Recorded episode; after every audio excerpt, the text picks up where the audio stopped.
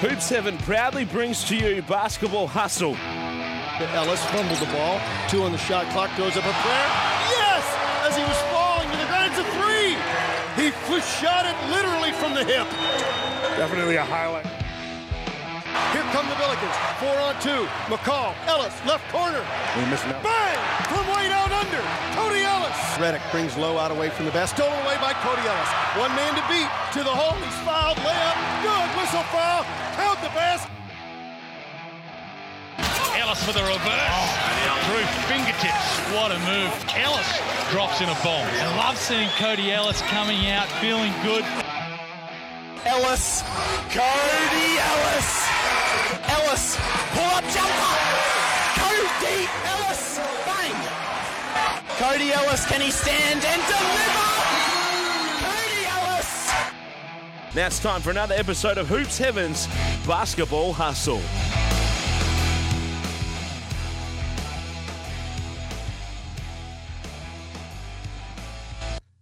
Hello and welcome to Hoop Sevens Basketball Hustle for another weekend. Boy, isn't there a lot to talk about in the world of NBL once more. We'll get to all of that. We'll hear from the one and only Matty Knight, the three time NBL champion. He'll give his Player of the Year award once again and have a chat about what else is going on. We'll hear from two Adelaide 36ers legends this week, not just Scott Ninnis, but he'll be joined by his good mate, the legendary Brett Maher, as well. So we'll we'll hear from both of them on the this week's show. But COVID would have hit across the country, as uh, everyone would have noticed again. Once we're just not over this pandemic, and it's hit us here at Hoop Sevens Basketball Hustle this week. And we spoke to Cody Ellis, my co-host, last week. I'm Chris Pike, of course, but we spoke to Cody about how his wife Lauren had gone down with COVID. He was at home trying to to avoid it, but for a second time now this year, Cody has gone down with COVID. He's feeling under the weather, unable to join me for this week's show. It's a little bit hard to record a podcast if your voice isn't working. So, um, unfortunately, we have had to had to make do, had to be creative with this week's show. So.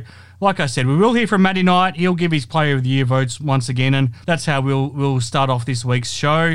I'll have a chat to him about a couple of other things as well. Scott Ninnis and Brett Maher drop by to talk about all things Adelaide 36ers, including the 400 game milestone of Daniel Johnson, the seven time club MVP, and also their thoughts on the 36ers look for a, a third import and also their big game with the Perth Wildcats on Friday night. Um, and also, to make up some of the time that Cody won't be able to fill this week, I'm going to catch up with the scoring machine, Shawn Redhage. So, some of you would have noticed that we did a bonus episode with the scoring machine talking about the retirement of his number 42 jersey that will be hung. Hung from the rafters early next year to celebrate his 42nd birthday by the Perth Wildcats at RAC Arena. So, We'll we'll play that that chat I had with the scoring machine, Shawn Redhage, as part of this week's show here on Hoops Sevens Basketball Hustle as well. So hopefully that that'll be enough to make everybody everybody happy. Hopefully Cody Ellis's absence can be made up by Brett Maher, Scott Ninnis, Matty Knight, and Shawn Redhage. So four pretty big names that we'll get to on this week's show. Um, just quickly before we hear from Matty Knight and, and break down round nine in the NBL and get his player player of the year votes, plenty was happening across the NBL, and we are here thanks to Hoop Seven, the best basketball store in the country. And head to hoop7.com.au, get your orders in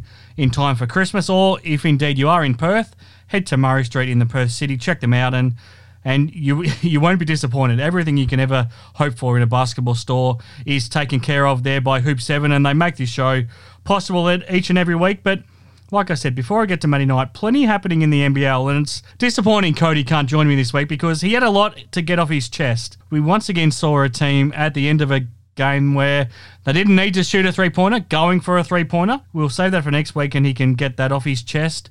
The delay of game officiating is once again a talking point and a frustration. As we know, Cody has, has been annoyed by that in the in the in this season so far. So we'll catch up with him again that about about that next week. The guard stepping in front of Biggs to try and take a foul up the floor. It's a frustration of a lot of us, including Cody. We'll get back to that. Some trash talking by players at inappropriate times, whether or not they haven't earned the right to do it, they don't have anything to back it up with, or in the case of one Melbourne United guard, doing it when his team is getting blown out and, and celebrating when he doesn't have a lot to celebrate about. So, all those things I'll say for Cody next week when we get back on the show. But what we did see across round nine in the NBL was some teams making statements, good and bad. So we saw Chris Golding become the 11th man in NBL history hit his uh, hit his 1,000 three pointer. He did it in in interesting fashion with that one footer to beat the shot clock. But congratulations to to Chris on on that remarkable feat. Clearly, he's the number one in the 40 minute era of the NBL as well. So he's done it done it shooting at over 37% from the field, done it in 396 games, but his Melbourne United team is struggling. They lost lost again twice this round. They're, they're now 5 and 10, and playoffs probably look a long way off for them. Um, we saw a fascinating scene over in, in Auckland for the Perth Wildcats playing the New Zealand Breakers for the first time this season. Corey Webster playing his first ever game against the Breakers in the NBL, 237 games in the NBL for the Breakers, won three championships, was a heart and soul player of that club. He was he was upset. He was a little bit offended by a social media post, and he took it out on his former team with a, with his best performance in Wildcats colours as the Wildcats pulled off the upset over in Auckland just two days after losing to the Brisbane Bullets in overtime. So it was a fascinating weekend for the for the Perth Wildcats. I think Milton Doyle, as we'll hear from both Matty Knight and both Scott Ninnis and, and Brett Maher later in the show with their awards. Milton Doyle, I think, announced himself as a genuine MVP candidate with another match winning performance for the Tasmania Jack Jumpers. I think a lot to like about the, the Brisbane Bullets this weekend as well. They got that win over the Perth Wildcats and also put in a, a, a, competitive performance against the Tasmania Jack Jumpers before they ran out of gas late in that game. And, and I think what we saw was Sam Mackinnon probably confirming himself as the as the coach for the rest of the season. We'll get the thoughts from Brett Maher and Scott Ninnis about the Adelaide 36ers and their search for a third import.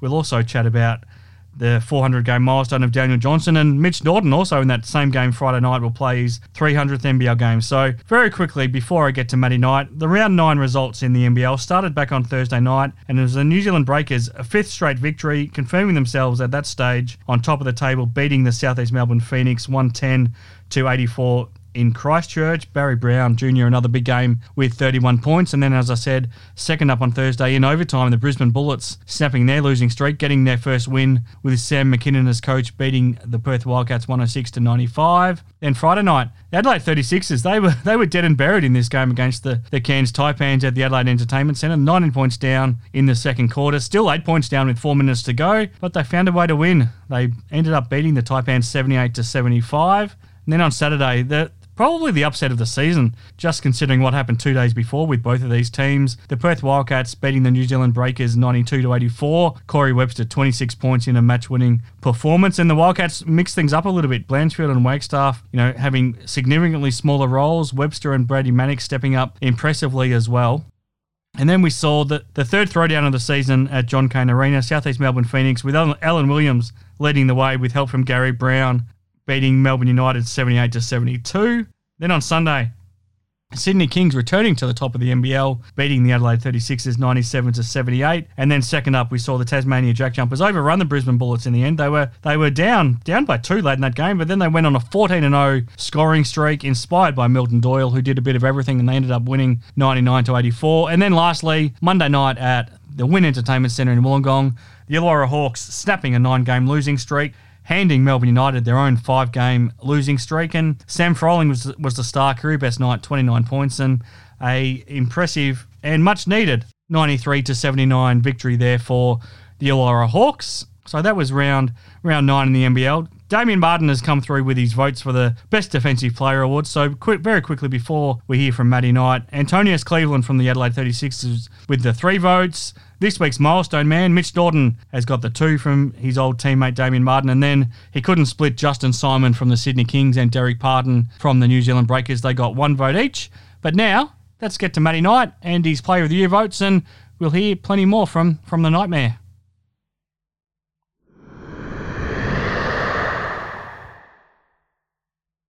Okay, welcome back to Hoop 7's Basketball Hustle. I'm now joined by the three time NBL champion, the best power forward of his generation, the Nightmare, Matty Knight. Thanks for joining me again. How do we find you this week? I think it might be pretty busy time for you. Two birthdays for two of your kids in the same week, and we're not far from Christmas. Life must be hectic.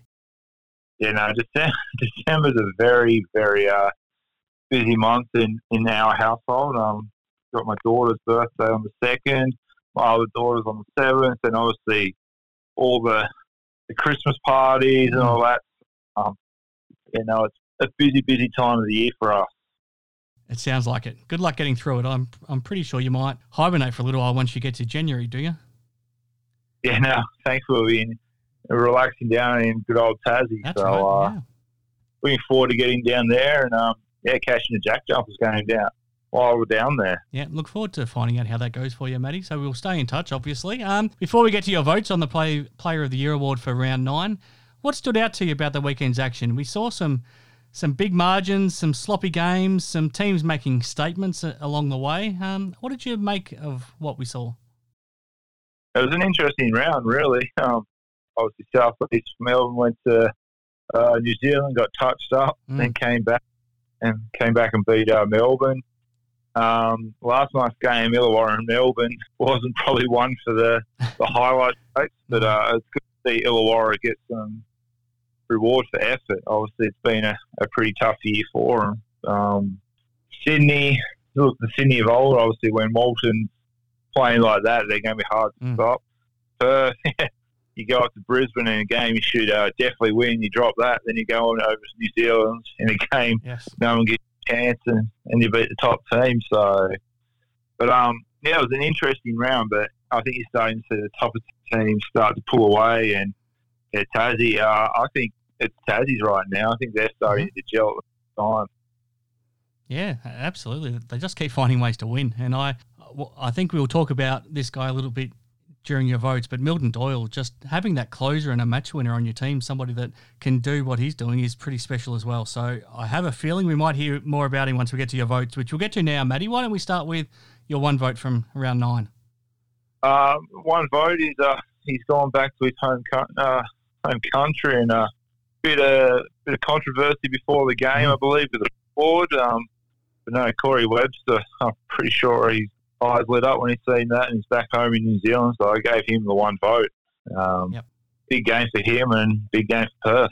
Yeah, it was his best game in Wildcats colours, and just happened to be his first ever game against the Breakers. And like you said, they happened to fire him up beforehand as well, which was interesting. Um, what about the two votes? Two votes. Uh, the big fella from Southeast, even though they lost over in New Zealand, he, he competed against probably the best big in the competition in part, and then comes Yeah, back had the better of that matchup too. Yeah, then comes back to Melbourne, puts up another double double. So uh, two votes, Alan Williams. He he was massive for, and um, I just love the way he goes about it. He just, he brings that energy and hustle for a team that probably lacks that. Yeah, he's exactly what they need. That inside powerful presence could be like I like I said over the last couple of weeks. I think he could be the the final piece of that puzzle that might take the Phoenix over the, the hump this season. Um, what about the three votes? Ah, he was massive uh, for his team getting their first win in a couple of months. Sam Froling. Um, he's been battling away. He probably doesn't have the, the capital around him to help him, but uh, he's been consistent for him all year. And then uh, massive game last night to help Illawarra snap that losing streak. Yeah, best performance of his career and a match winning one. So yep, he was he was terrific. Um, about the four votes? Well, he was leading the um, the vote getters early in the in the season, but uh, and he went went a little bit quiet. But uh, he was massive for Sydney on the weekend, and that is uh, Derrick Walton. Mm. Um, if he's going to play like that with Cooks, uh, Sydney's going to be a, a tough team to beat. Yeah, absolutely. He just played that match winning role.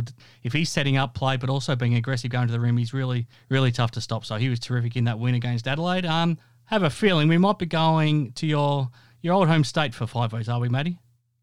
Yeah, no, uh, he the last few weeks he's just gone to a whole nother level, and uh, he's come out and said that he he's still got more to give, and uh, that's the case. The, the league's in a bit of trouble. Um, he's been amazing for Tassie. There's a lot of questions marked over him, obviously having to replace Josh Adams and what he did for Tassie last year, but I think they've even uh, found a better one in Milton Doyle this year. Um, he does it outside. He can get to the basket, and uh, yeah, he's the closer for Tassie. Yeah. And um, looks like no situation gets uh, the better of him. So if he continues to get better, I believe, um, yeah, I reckon there's a good chance to see Tassie in the in the last uh, games of the year.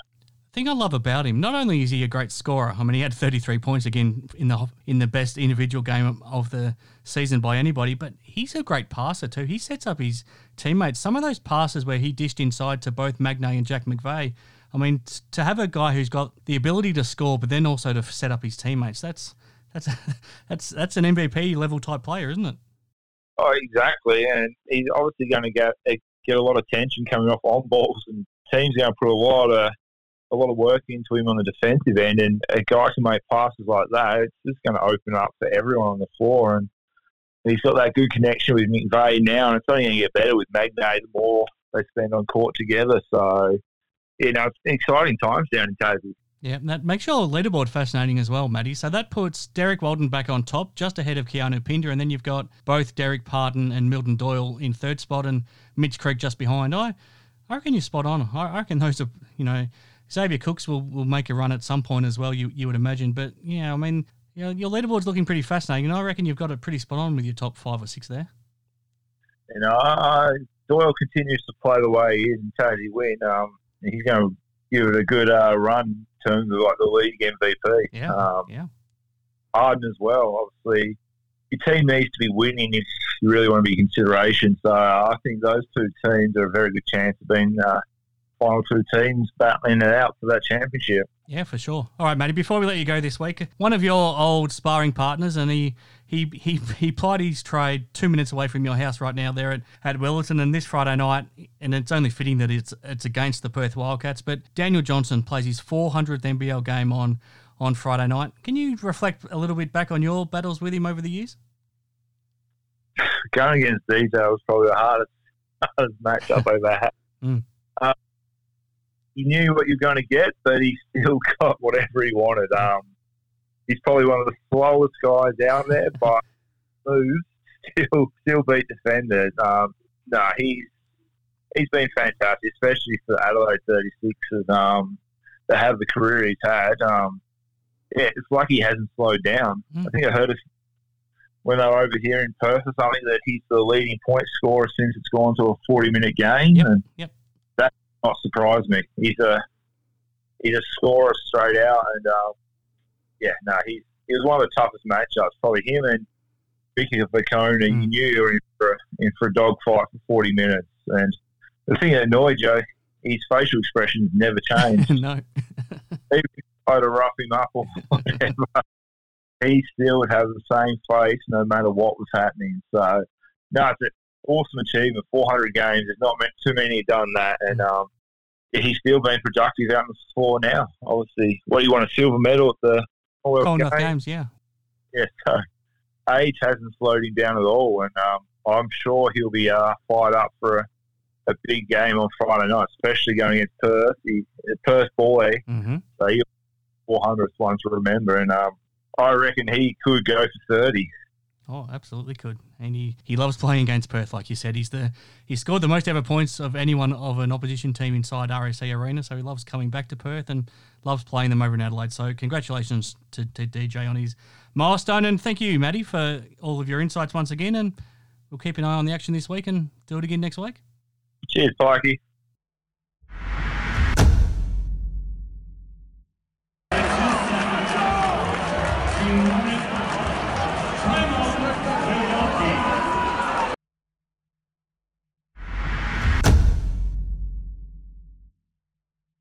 Okay, back on Hoops Seven's basketball hustle, and I've got a double treat this week here on the show in terms of Adelaide 36ers royalty. Scott, you might have a, a familiar face alongside you right now. Uh, yes, mate. Uh, young Brett Maher is uh, is sitting next to me at the moment. Uh, uh, I've got a good story for you about Brett. Uh, not quite as famous as he thought he was. So uh, names on names on the court. You know, three Olympic games, five hundred plus plus games, and got asked to ID to get into the stadium last week. So uh, yeah, that's how quickly they forget, mate. So uh, yes, it was uh, quite humorous at the time, but uh, yeah, we're just heading out. Uh, heading out to uh, Trinity Starplex to do a do a clinic with the 36ers. So uh, yeah, just uh, just rolling out there now. Um, how did you feel when that happened, Brett? well, it's not the first time it's happened either, by the way.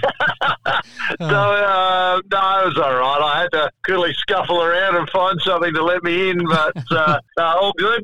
All good in the end. It's a white hair, mate. They don't, they don't recognise them anymore. So uh, You can't just No, point to the uh, signature on the court. You'd think so, wouldn't you? uh, um, a bit to get through. I, want to get both your thoughts on, on this, so you can take a pick who wants to start. But I think we learned a lot about the 36ers last week. We always thought we would in the games against Cairns and Sydney, and I think we probably learned that they do need that third import, and he needs to get here quick. Yeah, well, you'd think so. Although CJ has come out again and, and saying he's, he's, in no rush, but I'd imagine they're uh, you know they're doing their due diligence and their homework now. I, think you know they they they were pretty lucky against Cairns, and uh, you know they just keep digging themselves a hole at that, on their home court, which is. Uh, which is a bit of a worry, you know, down by 19 and, and just, I guess, you know, just, just kept scratching away and, and got the chocolates right at the death. But um, yeah, there was some disappointing signs in the Sydney game, obviously, and uh, I think they'd be yeah they, would be having a lot of names come across their desk, desk at the moment and looking for that third import. What are your thoughts, Brett? I, I think it just looks like they're a little bit away from the top top teams, and I think that showed in the in the Sydney game. Yeah, I think there's probably two uh, trains of thought of whether they go for that big defender, um, someone that can um, stop other scoring bigs because uh, they have shown they've had trouble with guys like Xavier Cooks and um, other big scorers. But um, also, I would say based on um, form at the moment of the players that are currently playing, the other train of thought is to get an American point guard in, and um, that would probably slot McCarron and Sunday Dech and those sort of guys into the two spot a bit more. And probably based on form at the moment, I would say that was is probably the way they should head. We probably underestimate the impact of Anthony Drmic as well. He was playing some of the best basketball of his career, but missed missed him this weekend as well. And I think that probably highlighted uh, just how much he, he was playing so well too.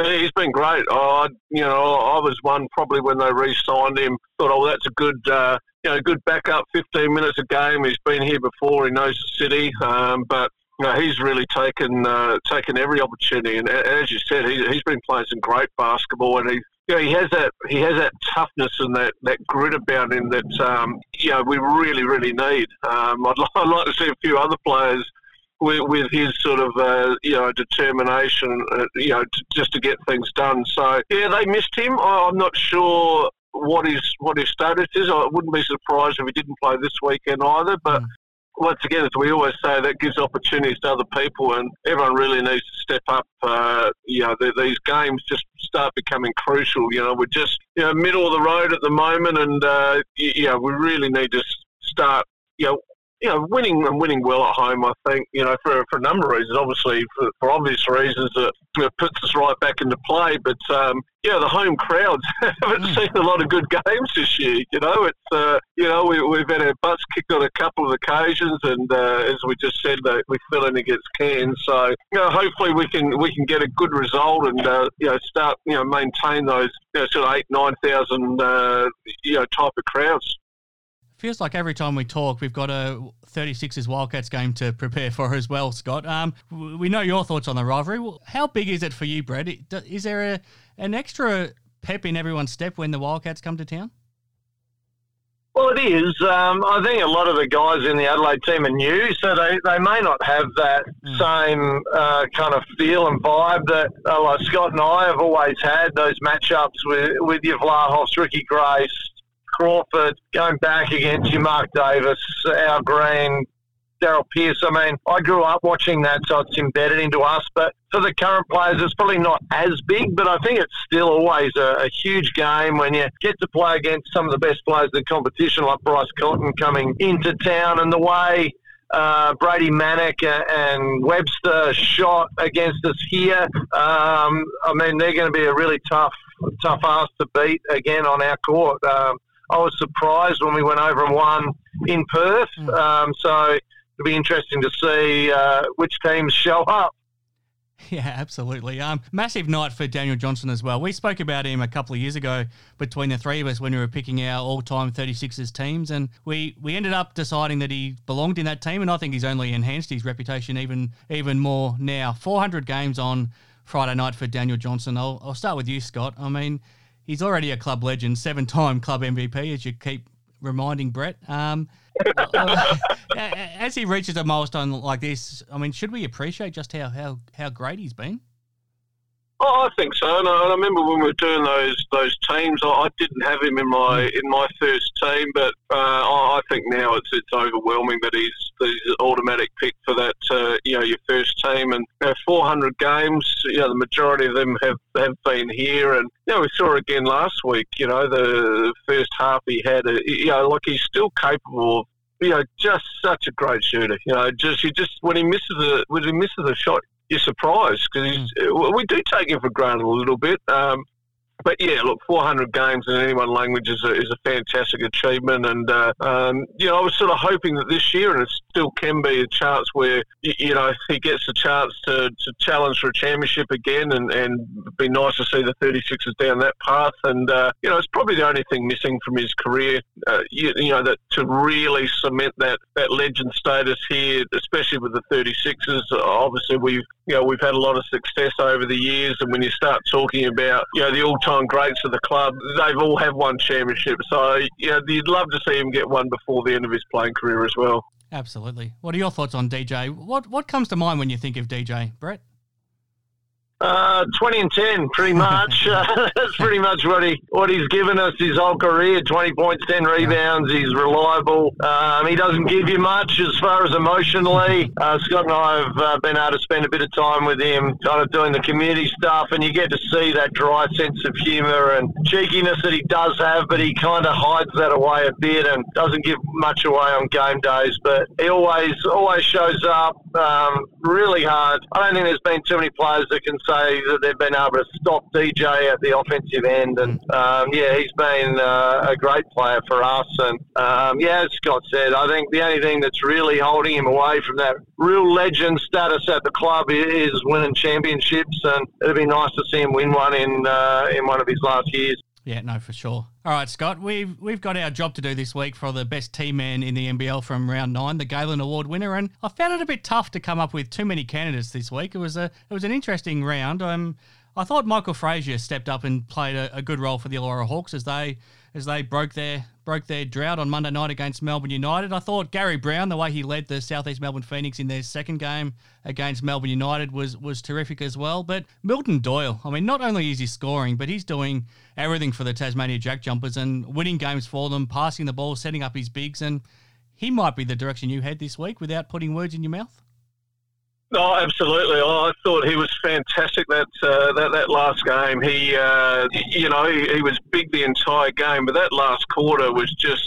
I, I remember, I remember Jack McVeigh driving down the middle and, and making a layup. I can't remember another play in that last quarter that Doyle wasn't either mm. scoring or, or assisting someone else. He, he just completely took over that game at the crucial time when it was there to be won, and uh, really enjoyed uh, watching his game. It's uh, you, you, know they, they just have a system that is is just built for guys to step up at you know and, and make the most of their opportunities whenever it's called for, and uh, certainly it was his time to shine uh, in, in that Brisbane game. That's for sure. No, for sure. What have you made of Milton Doyle so far, Brett?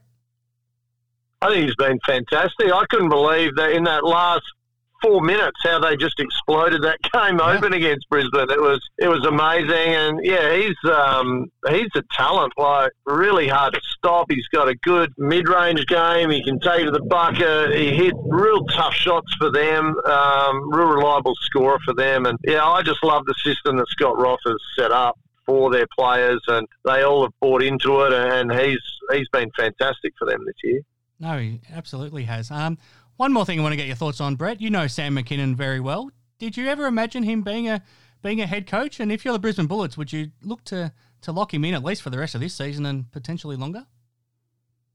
Uh, yeah, I didn't really expect him to go down that path, and I think initially he probably didn't either. He was quite happy being in the in the front office, but um, I mean, desperate times call for desperate measures, and uh, he stepped into that role. From all reports, the players um, really like him. He's got a good rapport with them. Um, I would think that they would probably have to keep him there for the rest of this season and then make a decision at the end of the year whether to stay with him or search for uh, an alternative. But uh, yeah, certainly not what I expected coming into this season that Sam Mackinnon mm. would be coaching. Um, no, I don't think anyone did. We all had such high hopes of what the Brisbane team could do. Um, been good to see you back on our TV screens as, as well, Brett. Are you enjoying it? Yeah, it's been good. I haven't done it for 10 years, mm. and um, when I got asked this year if I'd, I'd like to do it, um, yeah, it was something that I've always enjoyed doing and, and, getting out there trying to provide a little bit of analysis on the game, and uh, it's always a little bit of fun, and um, yeah, I've really enjoyed it. It's been good. Last one for you, Scott. If anyone needs a last minute Christmas gift, couldn't go much further than Sports Card World, could you? Uh, premium wine tour pretty, well, pretty yeah. go pretty well as well. So no, no, they're, they're, they're better than that from Sports Card World, as as you know, good mates of ours, and uh, you know I've, I've known the boys for 25 years. They've just got the keys to their new house. Mm. They've got a got an apartment uh, in in the city, so they're uh, they're very excited about that. You know, the shops still going great guns, uh, which which is fantastic. They they've jumped on board sponsorship wise with just about every sporting club in South Australia mm. it seems at the moment. So uh, uh, no, doing really really well. I'm uh, I'm hosting a wine dinner next Monday night that. That the sports card world boys will be at. You know, they've always been great supporters of, uh, of mine as well. So uh, yeah, absolutely. Uh, I always recommend if uh, you know people get in there and, and, get something, especially as you said, coming into the Christmas season as well. No, fantastic. No, that we really appreciate their support over the years w- with us, Scott, as well. And it's been a lot of fun catching up with both you guys. Hope everyone enjoyed hearing from two Adelaide 36ers legends. Brett and Scott, thanks for joining me. Anytime. Thanks, mate.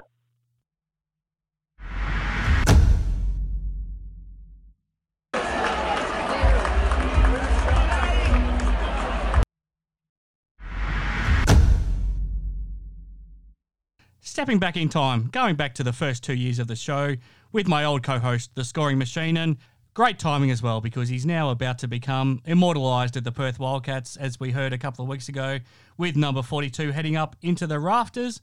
I'm Chris Pike, but the man that you did tune in to hear from every every week back for the first two years of this show, he gave the show its name. He brought us onto the map. The scoring machine, Shawn Redhage. Thanks for joining me. Thanks, Bucky. It's uh, good to be back on the show, having a chat, and uh, yeah, some big things happened over the last couple of weeks. So excited to dive into it. Yeah, it's been a big couple of weeks for you. It's been a long time coming, and as you would remember from the very first episode we did, it was our campaign to get that number forty-two up into the rafters, and we finally got there. It was a, a pretty proud moment, I'm sure. We'll talk about it in more detail a bit later, but once you got that news, and once once Andrew Vlahov pulled the surprise on you, I'm sure I'm sure it was a pretty humbling moment. Yeah, there was a lot of emotions running through. I was, um, you know, John Rillie had called me to to see if I could come in and have a chat to the boys, um, which you know wasn't out of the ordinary. Mm. The you know the team was kind of they had that FIBA break. They were struggling a little bit, so I thought you know maybe an ex player something that we we would have, you know, during my time there, you'd have some of the, the ex guys come in and, and kind of have a chat about their experience. So, especially Vlahov. Um, yeah, yeah, Vlahov was up there there quite a bit. So, you know, so I, I kind of had a speech ready. You know, that morning I went and coached at uh, my local son's primary school. Coached a session, raced home, got changed pretty quick, then headed up. Um, and the guys were just finishing up uh, kind of a pre-practice workout. So, uh, you know, they went up into the film room, watched a little uh, scout on their upcoming opponent, Southeast Melbourne Phoenix. Um, and then, yeah, John Rillie had me uh, get up there in front of the group, had a little chat. And after that, uh, yeah, Vlahov was there. So I thought Vlahov was just going to have a chat as well. Mm. Um, you know, I thought it was going to, you know, I guess maybe, uh, you know, double, uh, double team there. But um, he, at that moment, yeah, he, I mean, he, they would have uh, recorded it on social media. Hmm. Um, a lot of people would have seen it, but um, you know, it was pretty emotional to uh, get be told. And um, you know, my family was hiding in the office. back, uh, they didn't want to give the surprise away, so they did a good job keeping mm. it keeping it under wraps. Um, Sam Potu um, was one of the the people behind uh, getting it all set up. He used to be a teammate of mine yeah. at uh, at Bendigo Braves as well. So he's now the uh, GM uh, there, the CEO. So it was uh, yeah, it was, an, it was it was a proud moment. Um, I was surprised, emotional, um, but uh, you know it's it's kind of hard to describe that that emotion that comes. comes through. It was something I, I never even thought was possible. Mm. Uh, you know, when I came over here after getting released by the Breakers, and you know, I was just uh, thankful to have a job, and, and here you go. Uh, you know, that was in 2005, so 17, almost 18 years later. Um, you know, going to have that 42 up in the in the rafters is a is a pretty proud moment. Every time we talked about it on the show, and pretty much every time we had a guest on the show, I would ask them about your number being retired, and you always you always didn't want to get too caught up in the conversation, and you didn't want to, I guess, tempt fate by talking too much about it. I mean, we talked about it a lot. We all felt like it was just an inevitable thing that would happen eventually, but I mean, after hearing all of that talk about it, all of the build up to it, and I, I don't know if you ever really actually thought it would happen. I th- I think you actually don't know if you ever let yourself think it was possible, just because it's such a, a massive honor to be to be handed. I mean, when it when it when you knew it was actually happening, I mean, did it take a take a few seconds to actually sink in? Yeah, it did. Um, I wasn't sure. You know, as soon as Vlahov started to talk, I, I quickly realized that wasn't uh, he wasn't there to talk to the team. He was there to talk to me. Mm. And then you just yeah, a, a rush of emotion. There's that that feeling. I mean, you, you, they just don't do that for very many players. Um, you know, I think the last player was Ricky Grace back in 2007. So um, you know, almost 16 years now since they've they've retired a player, and there's been some unbelievable players. You know, and I think it's a big recognition. You know, just for that group that came through. Um, you know, we had a heck of a run there, um, and there's still some guys there, Jesse and Bryce particularly. But you know, I think it's an honor for you know a lot of the guys that that sacrificed there. Uh, you know, because I think we're all not with that club for for that long if we're not having success. So you know, I think there's a lot of owed to the Damian Martins and the Greg Hires and the Matty Knights and, and all those guys that put in that effort to, to help us be success. So to me, it's uh, you know it's an honoring them as well.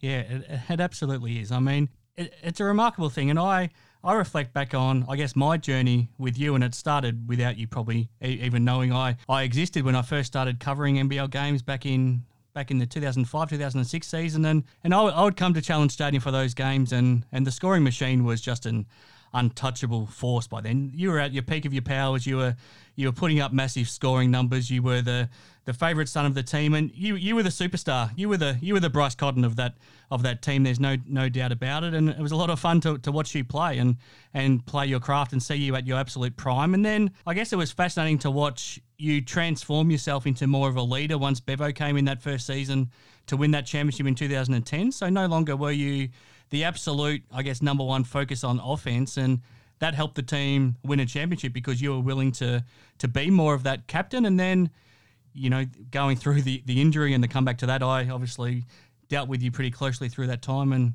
and you know, I was working at the club, and to, I mean, to see your comeback on that night at the MVP ball is one of my my highlights just as just to see you being able to walk back into the building and then to see you finish your career and now to still stay in touch with you you know beyond your career. We started the podcast together and doing other things together. I mean it's been been a hell of a journey for 17 years since i've i first had and had an experience with you. It's been a hell of a ride and been an honour to, to watch you play. And this is a capping moment for it because there's no greater greater deserving person to have their number up in the rafters than the, the number 42 and and I guess every player always talks about how when they retire, they'll get to reflect on their career. And I guess this is a good chance for you to you to do it.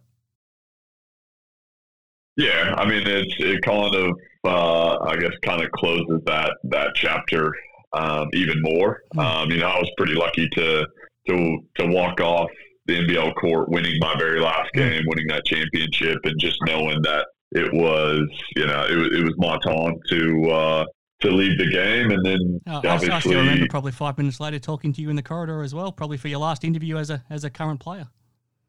Yeah, it was. You know, I yeah, I couldn't have written a better script, right? Like, um, you know, I wasn't playing many minutes.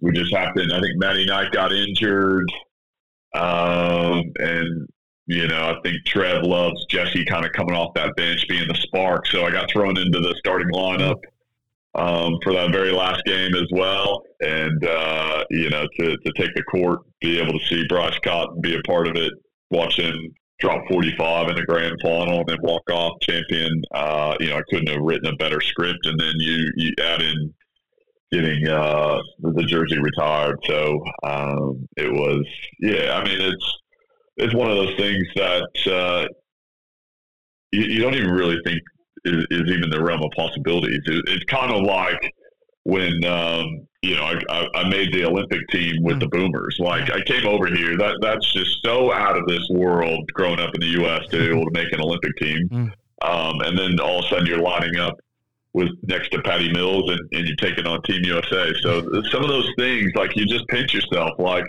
you know, I was at the age of 15, I was walking up and down the cornfields in Nebraska detasseling, and here I am, uh, you know, playing professional basketball, playing against some of the best players in the world, and get get honored by you know the club in the NBL. Um, they're the pinnacle of, of what this league is about. Is uh, it, is is truly special. So um, I, I, don't know how else to say it, but it, it is a huge honor.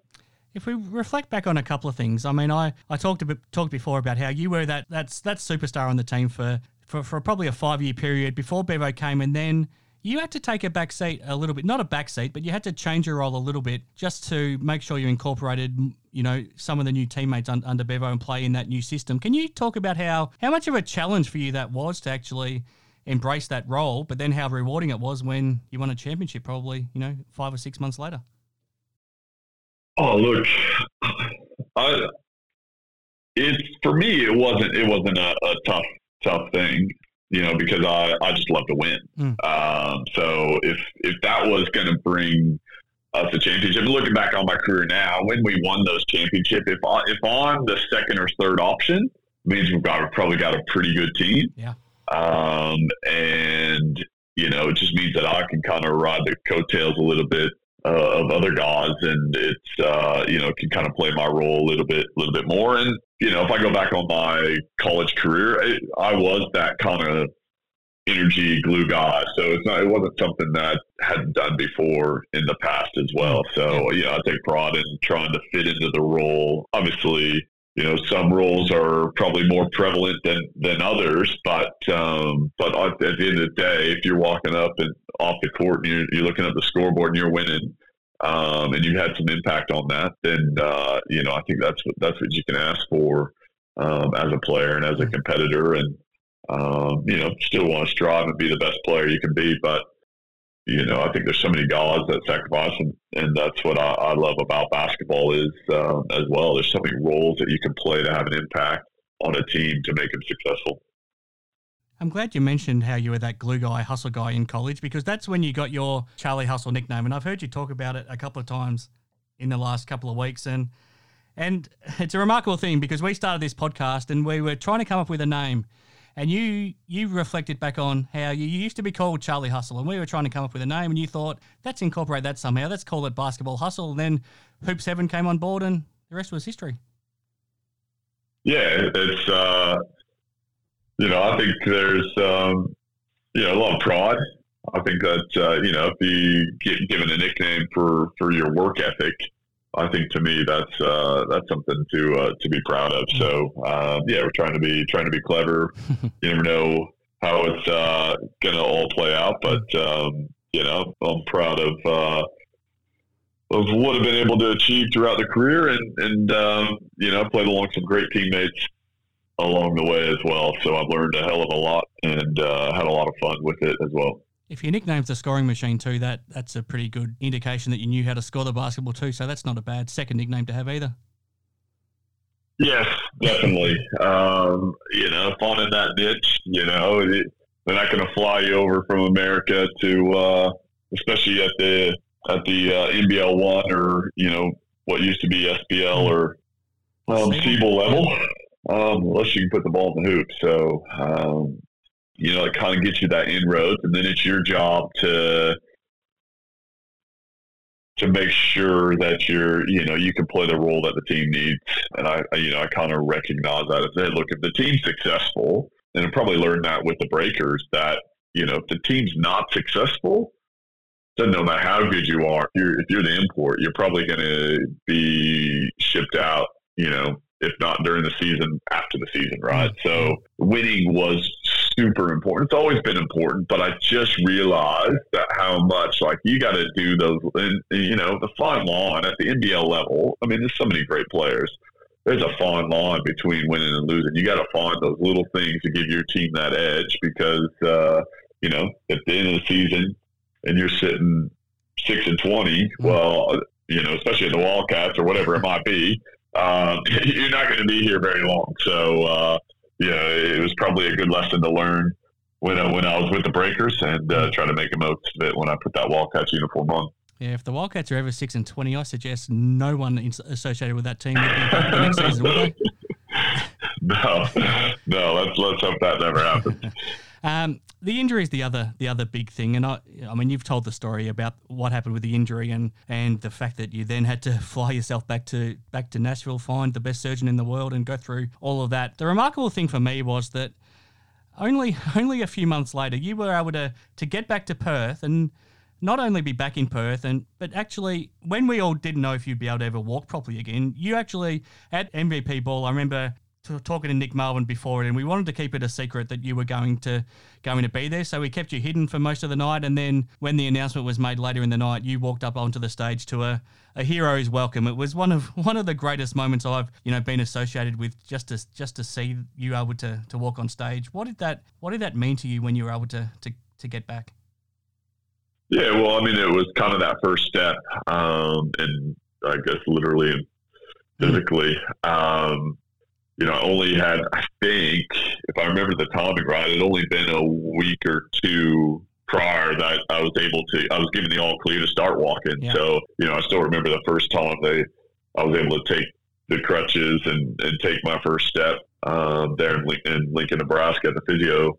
And then, then you, you know, fly across the other side of the world. And then fly, fly across the world. I, you know, at least I wasn't uh, in, um, in danger of dislocating my hip mm. as I was flying uh, uh, across the world. But um, and yeah, and then just to, to be able to uh, be back with the team and, and see the guys, you know, kind of gave me that that motivation to, to keep it going and and uh, you know fight for everything to get back out on the court because uh, I definitely missed it and it was hard watching from afar that that year. So um, you know we had a heck of a team as well. So you, you just never know yeah, had that injury not happened, where everything would have would have turned out there. You know, we're coming off the championship. We were having a heck of a year already.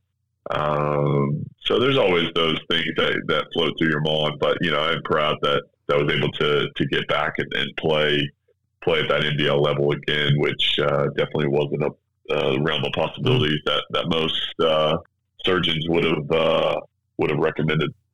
Yeah, I mean, the re- remarkable thing was you still won the, you shared the MVP that, that season still with, with, with Kevin Lisch, and that, that just shows that you were having a hell of a season before you, you went down as well. I mean, the other things that stand out to me were the very first day of preseason for the next season, you were the first person there in the building. I mean, it's a remarkable thing. You were the first person on court. And then I still remember the first preseason game. I think it was at Lakeside from memory. And you come out, hit the first shot of the game, and and it just looked like you hadn't missed a step. It was just a remarkable thing. How were you able to do it? How were you able to, to make it make it back?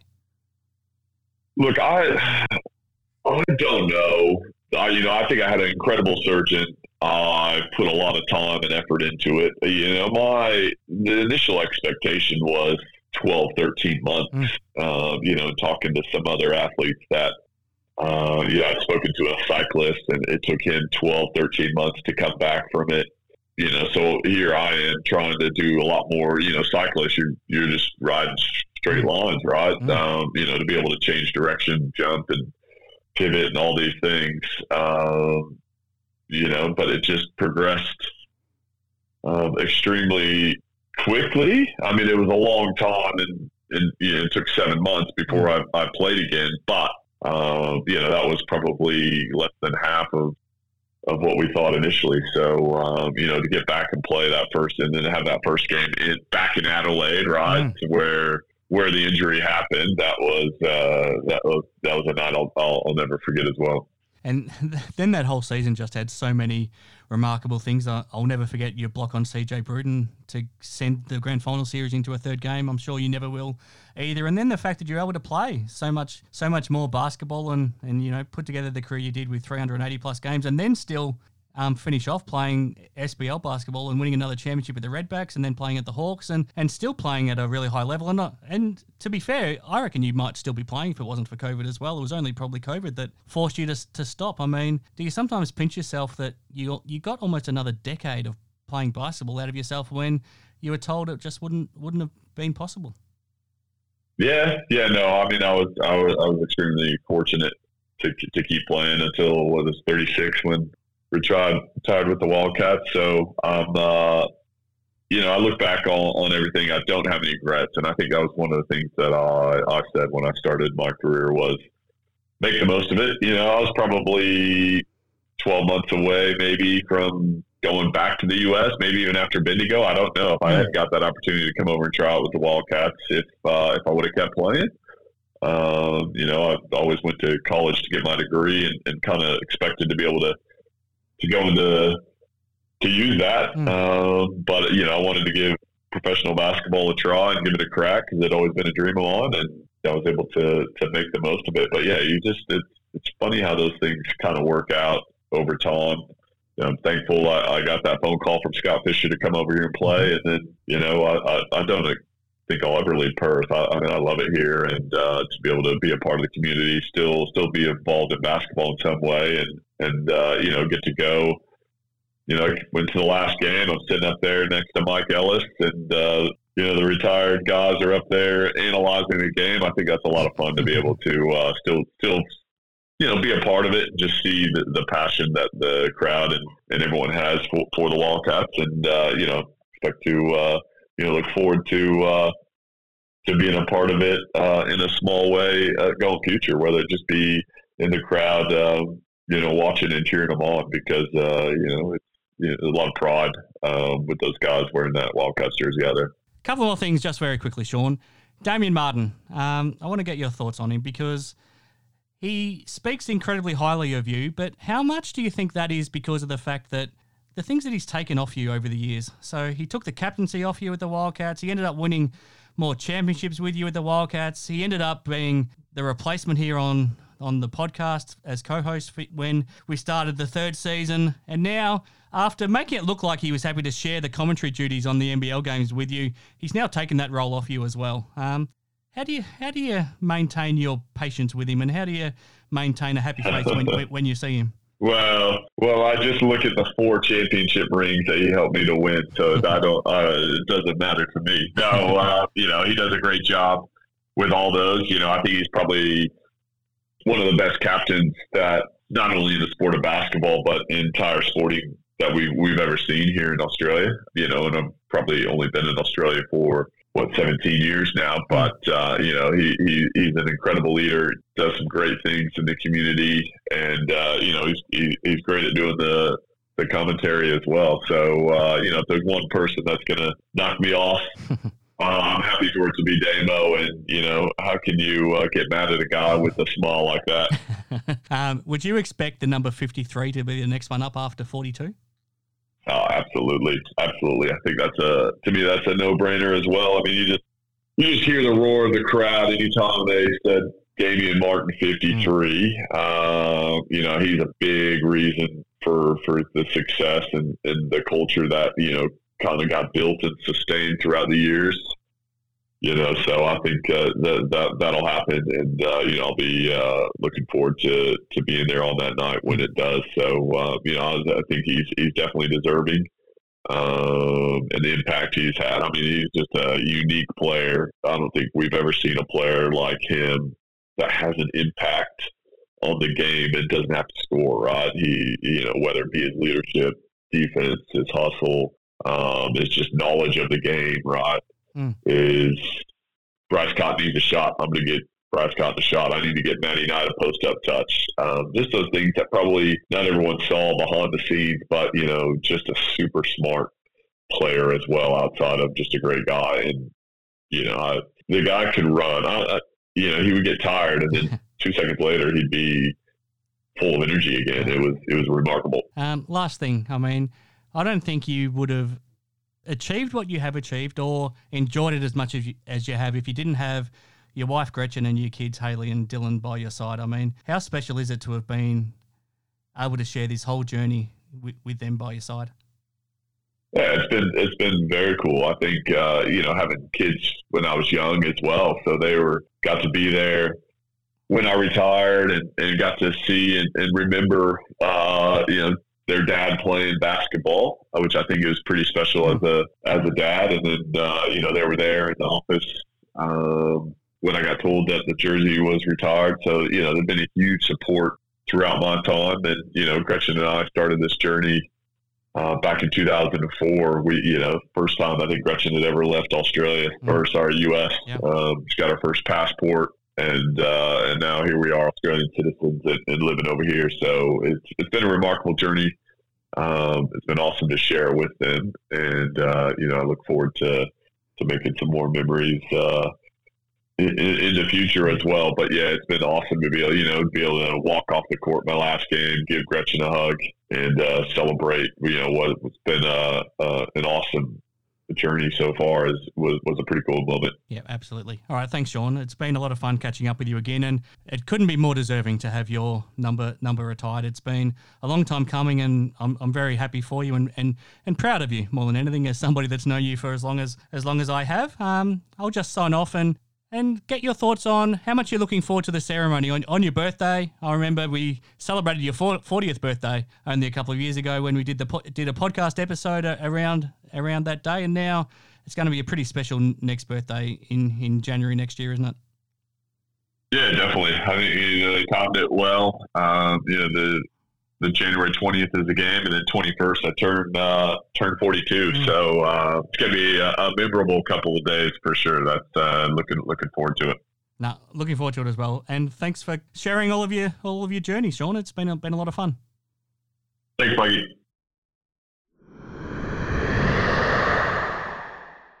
Okay, welcome back to Hoops Sevens Basketball Hustle. I'm Chris Pike, and I'll wrap up this week's show. And we're hoping our my co- that my co-host Cody Ellis is feeling better after his bout with COVID, and we look forward to being back to normal next week. But just quickly, I hope you all enjoyed hearing from Matty Knight. Firstly, there with his Player of the Year votes, Scott Ninnis and Brett Maher dropping by to chat all things Adelaide 36ers, and and Scott Ninnis to pick his winner of the Galen Award winner for this week, and then also um, the scoring machine, Shawn Redhage, to look back on his number 42 being retired by the trip by the Perth Wildcats, and he's journeying to get there. So I hope you all enjoyed that, and we I hope that you've been able to get something out of our, our makeshift show for this week with with Cody under the weather with, with the COVID. Um, round 10 in the NBL now, just to finish off with this week's show, begins on Thursday night. This could be the game of the season. Top of the table clash at Spark Arena in Auckland. New Zealand Breakers hosting the Sydney Kings. Sydney on top of the ladder at 9 and 3. New Zealand second 11 and 4. I think clearly right now the two best teams in the competition and we'll find out a lot more about them in this game to, to open proceedings in round in round 10 and then second up Southeast Melbourne Phoenix hosting the Illawarra Hawks. The Phoenix looking to consolidate themselves in the top 4. Illawarra Hawks looking for consecutive wins for the first time this season as well. So that'll be a fascinating Thursday night double header.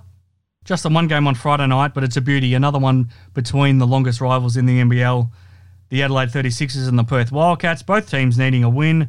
Adelaide coming into the round in sixth spot at six and six. Perth seventh at six and six and seven. There's probably only one spot in the top six, and the play-in games for for for these two teams to fight over in the second half of the season. So plenty riding on this game.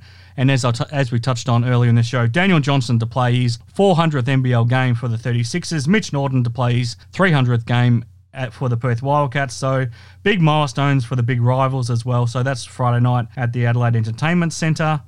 Two more games on Saturday. First up in the far north, the Cairns Taipans at home to the Illawarra Hawks. And then second up, a rematch from only and then second up on Saturday, Melbourne United at home to the Brisbane Bullets. Then on Sunday, two more games, and both these teams backing up from playing earlier in the weekend. Southeast Melbourne Phoenix at home to the Adelaide 36ers. And then another fascinating game. The Sydney Kings back at home to host the Tasmania Jack Jumpers. And then the round will wrap up Monday night at RAC Arena in Perth, the Perth Wildcats hosting Melbourne United. So we look forward to seeing how it all unfolds. We'll be back next week with Cody Ellis to break it all down and find out what we learned from this weekend's action. I hope that you all got something out of this week's show. Thank you to Matty Knight. Thank you to Scott Ninnis and Brett Maher. Thank you to the scoring machine, Shawn Redhage. Thank you to Hoop 7 for making it possible. And enjoy your basketball action.